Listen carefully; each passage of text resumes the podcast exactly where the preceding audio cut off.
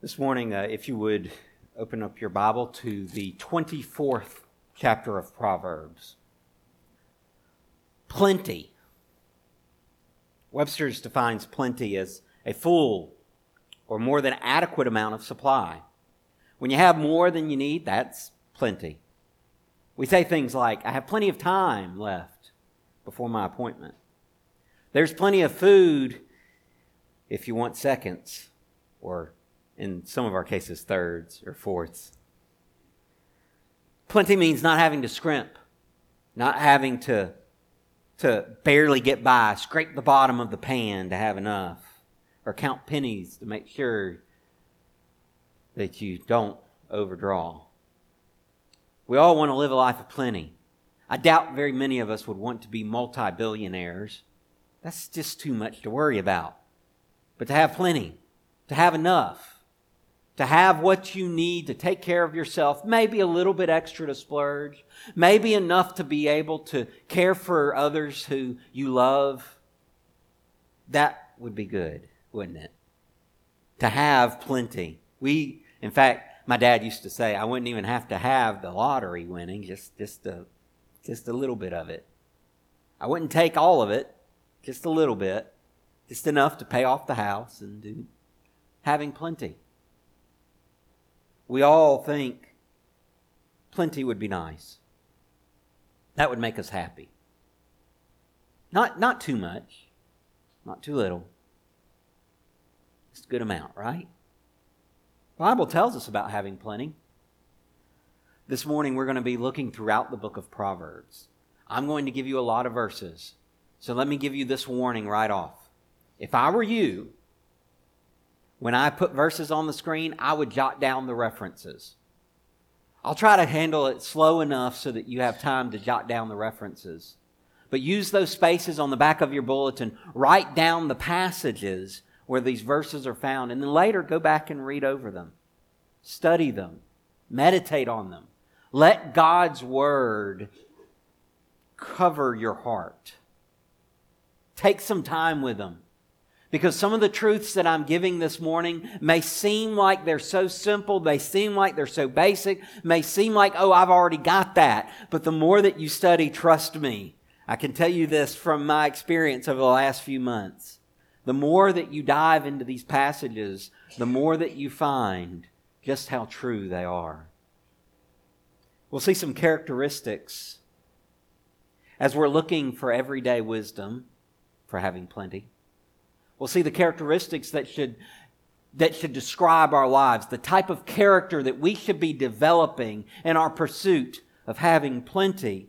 But before we look at those character traits, I think we have to make one very important distinction, one truth that above all others comes out in the book of Proverbs, and that is that righteousness is more valuable than having plenty. Before I get into the types of character that God tends to reward with plenty, with riches and wealth and having treasure and those sort of things, I have to tell you that the greater treasure is not the stuff you have. It's not the money in your bank account. It's not the possessions that are around you in your homes, the comfort and the food and the peace and the shelter and all of those things. It's the righteousness. It's the type of person you become as you apply the Bible to your life. Righteousness is far more valuable than having plenty. Take Proverbs 22:1, for example. A good name is to be chosen rather than great riches. For favor is better than silver or gold. As good as riches are, as good as gold and silver may be, a good name, a good reputation is far better. And how do you get that? By being righteous. By being the type of person who earns the reputation. Proverbs 28:6 says, better is a poor man who walks in his integrity than a rich man who is crooked in his ways. It would be better for you to have nothing and be righteous than to have plenty and be crooked. Proverbs 16:8, better is a little with righteousness than great revenues with injustice. I'd sure like to try the great revenues part, but I don't think the injustice sounds that good. But it's better to have very little, but yet get righteousness right. Being right with God, having righteousness is far more valuable than having plenty. So before we begin this look, I want us to make sure that we are focused in the right way. The purpose of having plenty is not to have plenty. The purpose for having plenty is to be able to use it for God's glory. And next week, we'll talk more about what it looks like to use plenty for God's glory. But for right now, I want us to look at the character traits that God tends to reward with plenty. Keep in mind, God doesn't always make the faithful rich. I know. The guy on TV didn't say that. I know. I know that it's so much easier to think that once you accept Christ and once you begin to live your life for God, that He smooths everything over and makes it all great. Sometimes He doesn't. Sometimes you go straight to the poorhouse. Sometimes you may be in a position where you don't have plenty, where you're trying to scrape and save and trying to get enough, but it doesn't seem to be working. You may not be getting anywhere. But I want you to know that righteousness is more valuable anyway. Get that righteousness and God will make sure you have what you need. In fact, one of the things that we find is that typically the righteous have plenty. Listen to Proverbs 22:4. The reward for humility and fear of the Lord is riches and honor and life. Now, does it always happen this way? Well, sometimes yes, but sometimes no. There's a lot of poor folks who have been honoring God with their lives. I know some of them. So do you.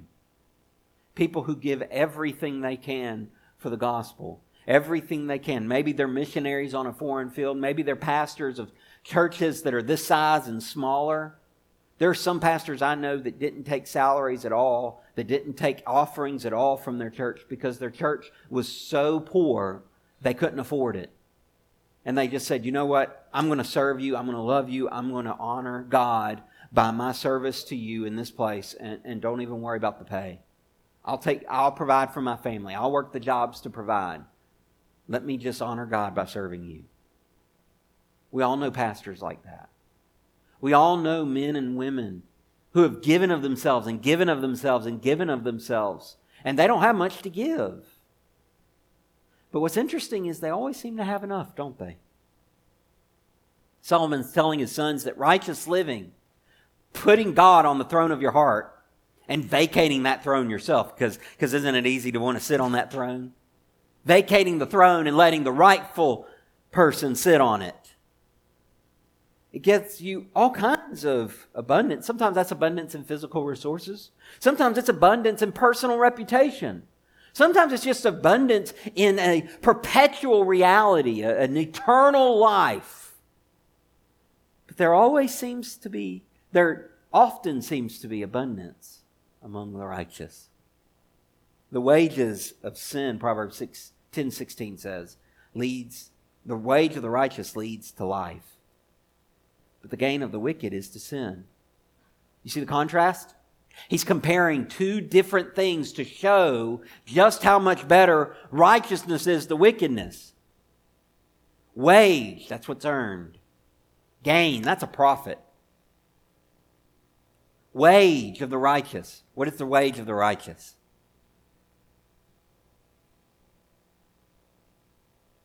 Leads to life.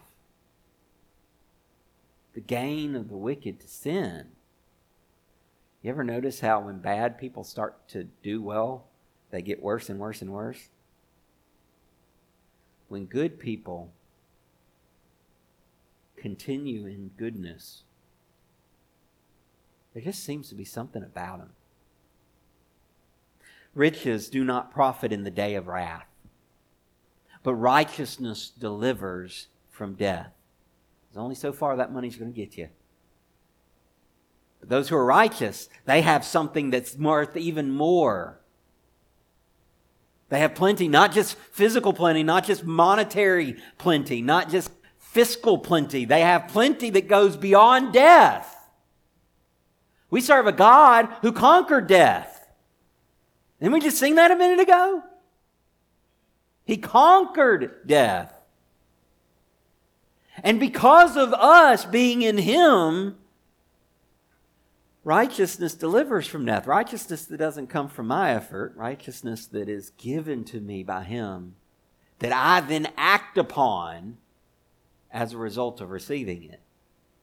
The righteousness that I receive, that I then live out, leads to life. It delivers from death. Proverbs 11:28. Whoever trusts in his riches will fall. You know why? Because it can't get you all the way. There's a stark line between life and death, and riches cannot penetrate it. Riches cannot cross that line. But the righteous will flourish like a green leaf. Blessed is the man who does not walk in the counsel of the ungodly, nor stand in the way of sinners, nor sit in the seat of the scornful. For his delight is in the law of the Lord, and in his law he meditates day and night. And he will be like a tree planted by living water that gives forth its fruit in its season, and everything he does he makes to prosper. Psalm 1. The righteous has plenty. Proverbs 13:22, I love this one. A good man leaves an inheritance to his children's children. What kind of an inheritance makes it to your children's children? A plentiful one. Maybe that's money, but maybe that's a legacy. Maybe that's a character that gets ingrained in them because they see it in daddy and they see it in grandpa. This is a wise man sitting his son on his lap trying to pass on the wisdom that God has given him. That's often how it works. It doesn't just stay with you. It carries on past you. But notice the end of the verse. Notice the contrast. The sinner's wealth is laid up for the righteous, because you can't take it with you. Eventually, it's going to fly. One of the Proverbs, I didn't quote it in this sermon, but one of the Proverbs talks about wealth getting wings and flying away. That's exactly what it does. Mine has turbojets on it. But that's exactly what it does, doesn't it? It leaves.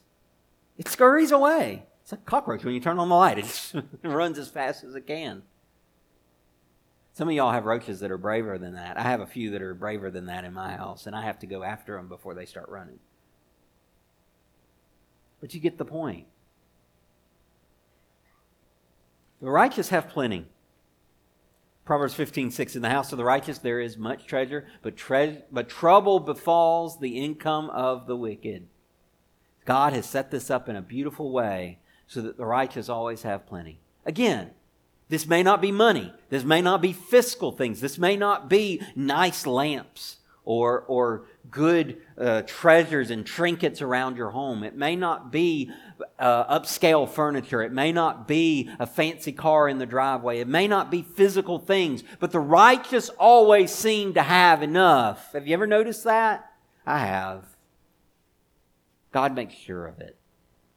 Not only do the righteous tend to have plenty, the wise tend to have plenty too. Proverbs 24. Look in verses 3 and 4. This is the one I've asked you to turn to. Proverbs 24, 3 and 4. By wisdom a house is built, and by understanding it is established. By knowledge its rooms are filled with all precious and pleasant riches. You know what I thought about as soon as I read that? I thought about chapter 9. What we talked about last week. If you remember last week, we meet the Lady Wisdom, and the first thing we see her doing, chapter 9, verse 1, wisdom has built her house. Wisdom is constructive. Wisdom is active in a constructive way. She builds. So it's no surprise that wisdom leads to having plenty. She's building it up. She's putting things together and assembling them in constructive ways so that they become greater. You ever noticed how sometimes you can put two things together and they become better than they were separate? There's, yesterday I built something for my wife. She wanted to, she's been making these cups for a couple of folks, and he was wanting to put this stuff on the outside of the cups to help them last longer. And so she had me build for her. Basically, it's just a couple pipes in a piece of wood to hold the cups while she works with them. I couldn't find the wood that I wanted. I wanted a wider piece of wood that was pretty thick so it would be stable. I couldn't find it, so I found two smaller pieces of wood. They were about 2 by 2 inch. And so I drilled holes in that, and we put the pipes in and everything. And I said, well, maybe this will work for you. Put one in each of them. And this morning on the car ride here, she said, yeah, it didn't work. They fell over. It wasn't sturdy enough. Now, had I had some screws long enough, I could have screwed them together and made it bigger, and they would have been sturdy enough. I could have fixed them so that they would have worked. But because I didn't, they weren't sturdy.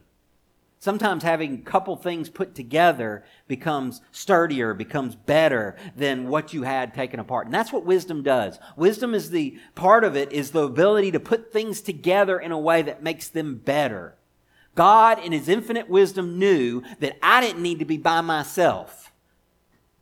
God in his infinite wisdom knew that we as people would not make it on our own, that we needed to be in community. And so he has built a church whereby we can join together and be better than we were separate. And together we have plenty. I can't tell you how long it would have taken me to put a roof on that building by myself. Y'all, we told y'all the need, and less than 2 months later, we've got the money for that roof over there. Now, we started with some. Don't get me wrong. We didn't raise all of it in two months. But man, we've made some incredible progress together. Wisdom puts things together, and they become so much better than they were separate. 11:5. Whoever puts up security for a stranger will surely suffer harm. But he who hates striking hands in pledge is secure. Not only do the wise get plenty, the wise protect it. They don't endanger their finances by co-signing loans, especially with strangers. I mean, it's bad enough to co-sign a loan with somebody you know. But with a stranger? They don't put their resources on the line for people they don't even know. They remain secure because they don't make foolish deals. Their wisdom protects them. Their wisdom is why they have plenty. Again, sometimes this isn't money. Sometimes this isn't financial or physical things. But the wise always seem to have enough. Maybe it's a good word. A timely word that you just needed to hear. Maybe that wisdom comes out in being a crying shoulder.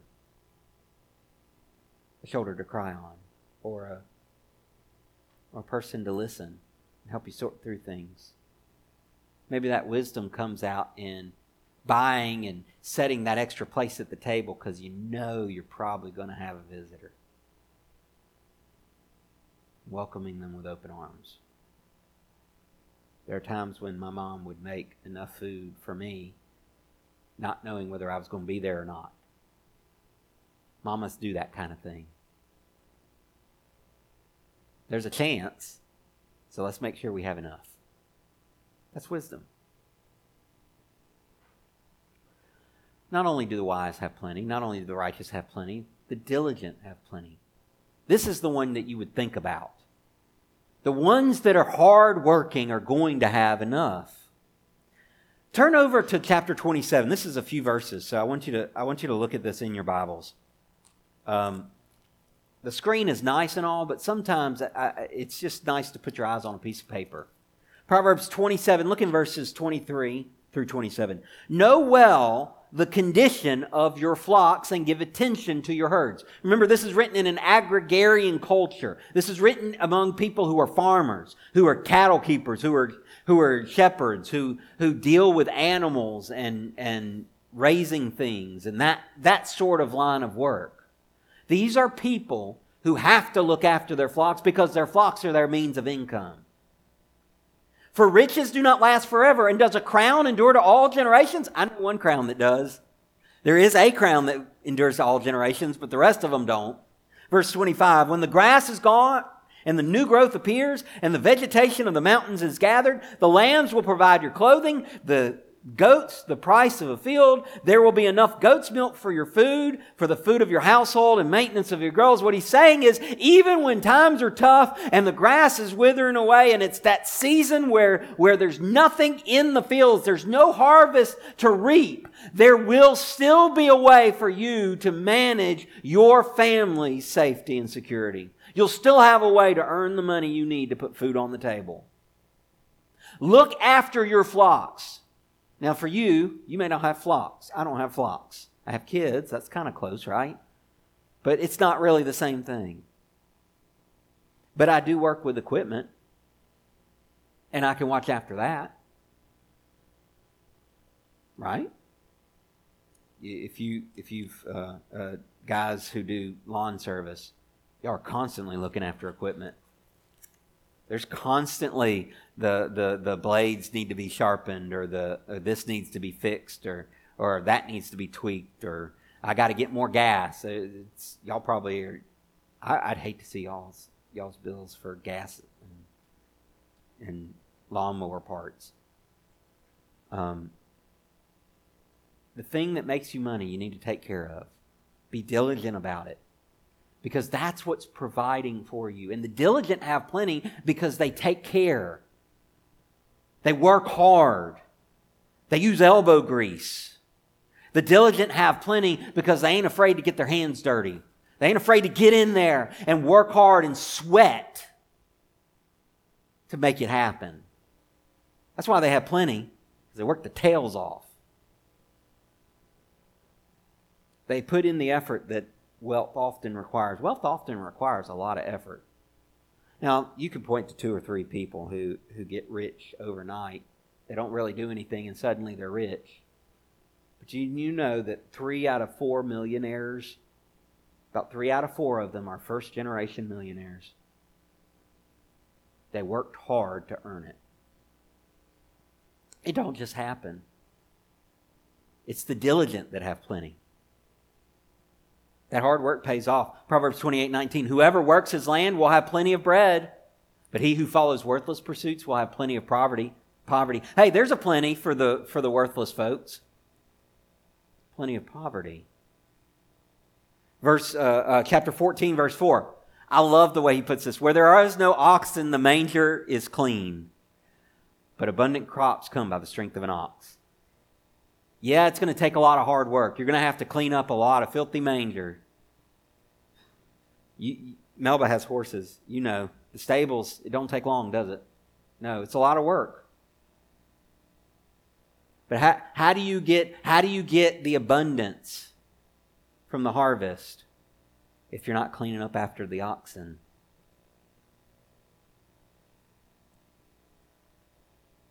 They plan, the diligent plan for success, and they follow through. They play the long game. Proverbs 21:5. The plans of the diligent lead surely to abundance, but everyone who is hasty comes only to poverty. This ain't a get rich quick kind of thing. It takes a lot of hard work. And the diligent are willing to do that. They don't sleep. They don't crave laziness. Chapter 13, verse 4. The soul of the sluggard craves and gets nothing, while the soul of the diligent is richly supplied. Proverbs 20, verse 13. Love not sleep, lest you come to poverty. Open your eyes and you will have plenty of bread. Don't lay down. Don't get lazy. Be diligent, and you'll have plenty. Not only are the diligent getting to enjoy plenty, so do the disciplined. The disciplined have plenty. So diligence may get plenty.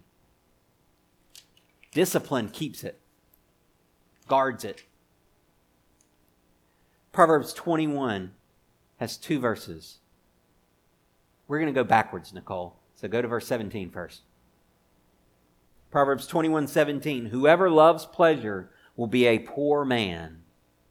He who loves wine and oil will not be rich. Then a couple verses later in verse 20, precious treasure and oil are in a wise man's dwelling, but a foolish man devours it. You see what happens? While the diligent work hard to get plenty, the disciplined manage what they have well so they don't waste it, they don't squander it. So we have the righteous having plenty. We have the wise having plenty. We have the diligent and the disciplined both having plenty. The last one seems to counter a little bit of logic. But it's one of the greatest truths that I find in the Proverbs. And that is that the generous have plenty. Now, how does that work? I mean, so the guy that gives away a lot of stuff is the one that has plenty? That doesn't seem to make sense. No, it doesn't, does it? That's what's so great about it. We typically expect those who are rich to be generous. But it's almost like God is commanding us, be generous, and I'll give you plenty. Proverbs 11:24. One gives freely, yet grows all the richer. Now, how does that happen?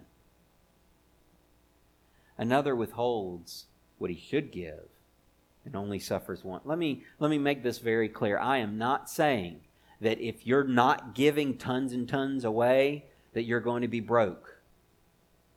It's not what I'm saying. I'm not saying that if you just sow a seed of faith to this ministry so I can buy my private jet, that you will have... That's not what I'm saying. Don't hear that. I don't want a private jet. I don't want one. What I am saying is, when you should give and you don't, you'll find that you don't seem to have enough. I don't know why God designed it this way, other than that He Himself is generous. But when we live generously, God's blessings just seem to overflow. Again, not necessarily financial. But boy, there's a lot better ways than financial, aren't there? You ever get giddy to give? You ever get absolutely giddy to have the chance to give? The other day, Carrie and I went out to eat, and we're rich compared to the rest of the world. We're not rich compared to many people, in America at least, but we went out to eat with four kids, and the place we went, you're supposed to get one free kid meal for every adult. The waitress gave us all four kids meals for free.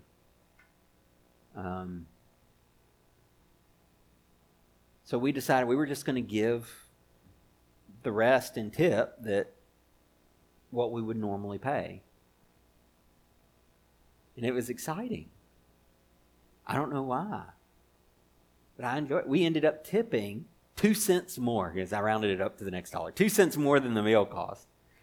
And I was giddy to do it. I was like, since we were going to pay this anyway, let's just give it as a tip. It felt good to give. It's amazing. When you give, there's just something that's far better than the money. I don't care about the money. I mean, I would if we were overdrawn. But, we have enough. And we're able to give. Let's give. Proverbs 28:27, whoever gives to the poor will not want. Isn't that interesting?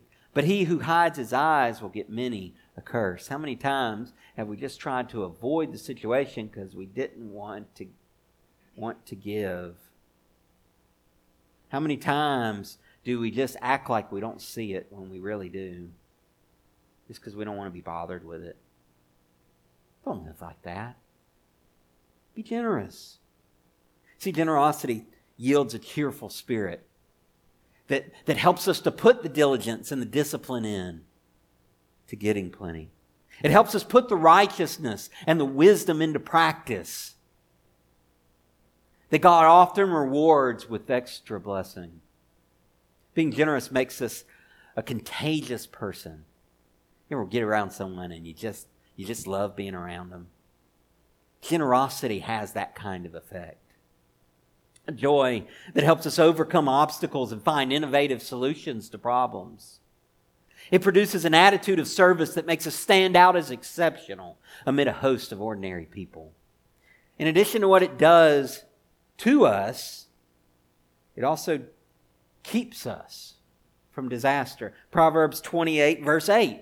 Whoever multiplies his wealth by interest and profit. The assumption here is overbearing interest and profit.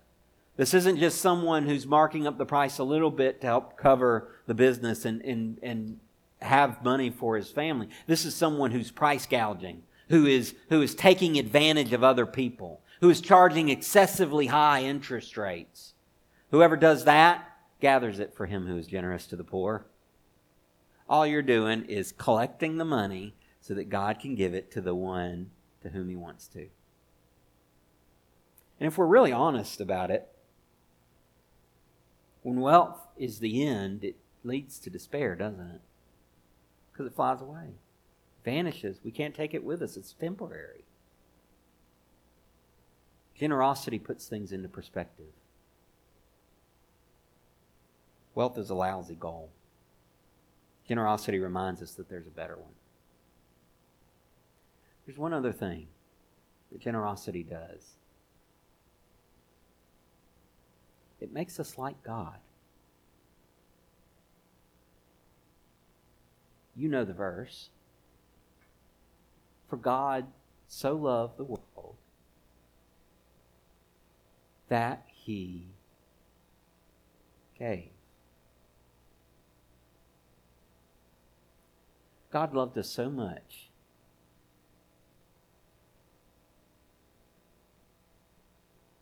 that He demonstrated a generosity that was not earned, nor could it ever be.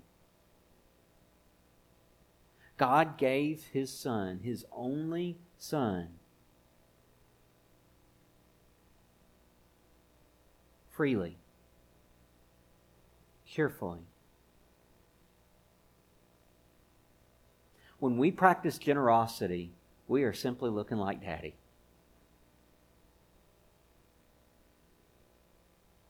And the rewards of being like God, the rewards of having the attitude of Christ, the rewards of being righteous are worth far more than the physical stuff we're giving up for it. You see, when God the Father gave the Son, He was giving us plenty. Everything we need to have right relationship with Him. Everything we need to have standing before God, to be able to stand at God's throne and not shake with fear, not be damned because of our sins.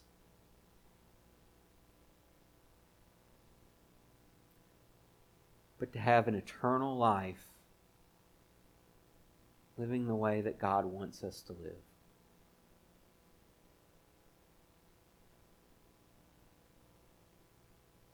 When we are generous, we show people God's generosity. If you don't know Jesus as your Lord, I'd love to help you do that this morning. But even if you do, I want to remind you that having plenty,